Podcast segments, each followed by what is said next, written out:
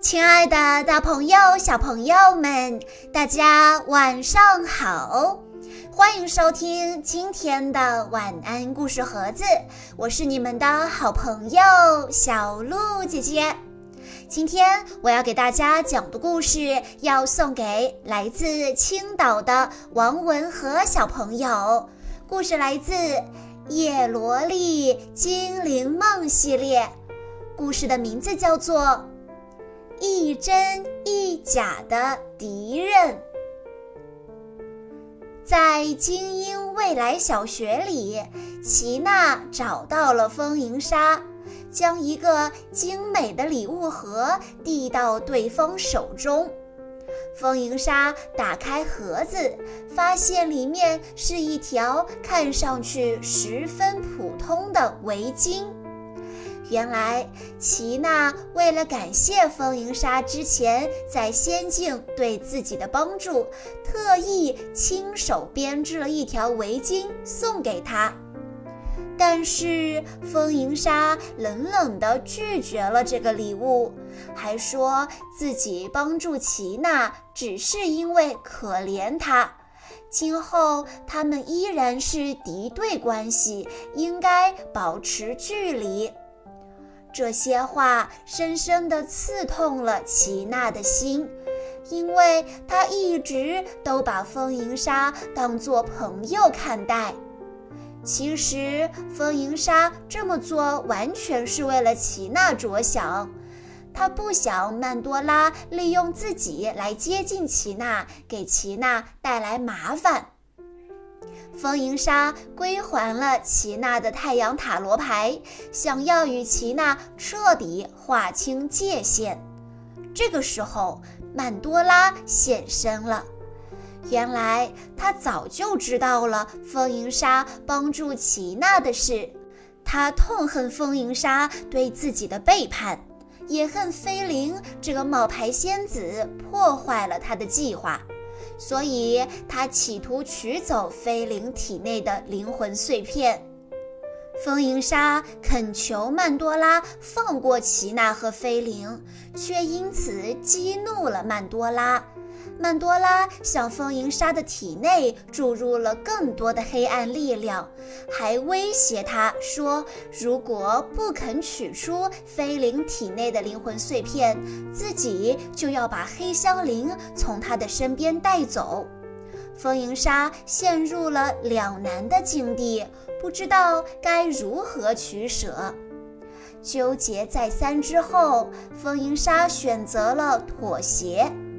他向曼多拉保证自己不会背叛他，然后变了身，做好了战斗的准备。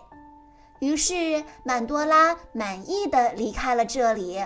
风银沙告诉齐娜，无论如何，他都不能辜负黑香菱，所以他只能对不起齐娜了。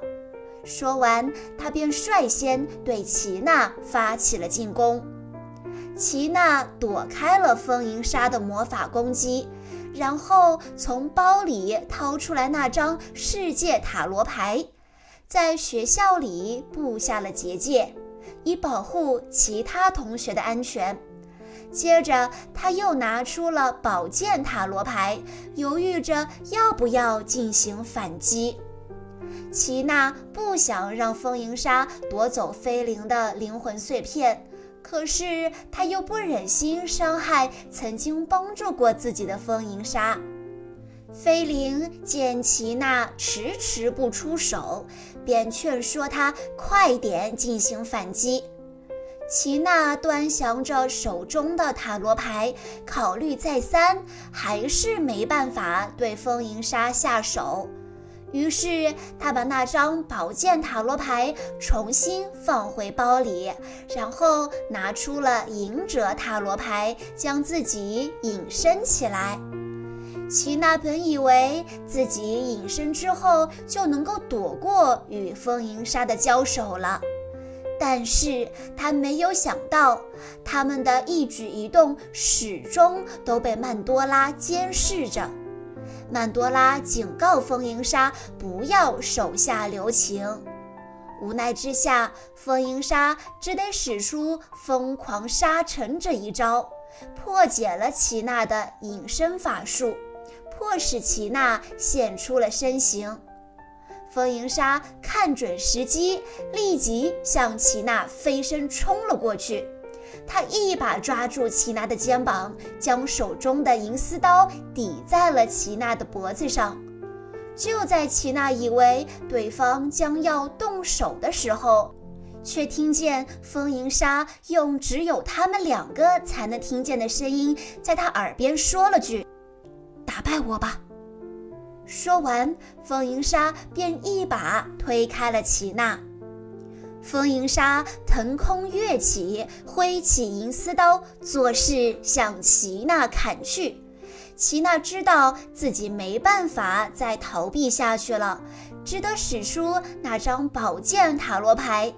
只见塔罗牌迅速地飞了出去，在空中化作利剑。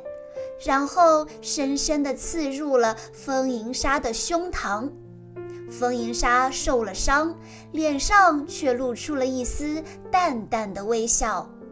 在这场战斗中，风银沙和黑香菱败下阵来，但胜利的齐娜也丝毫没有喜悦的感觉。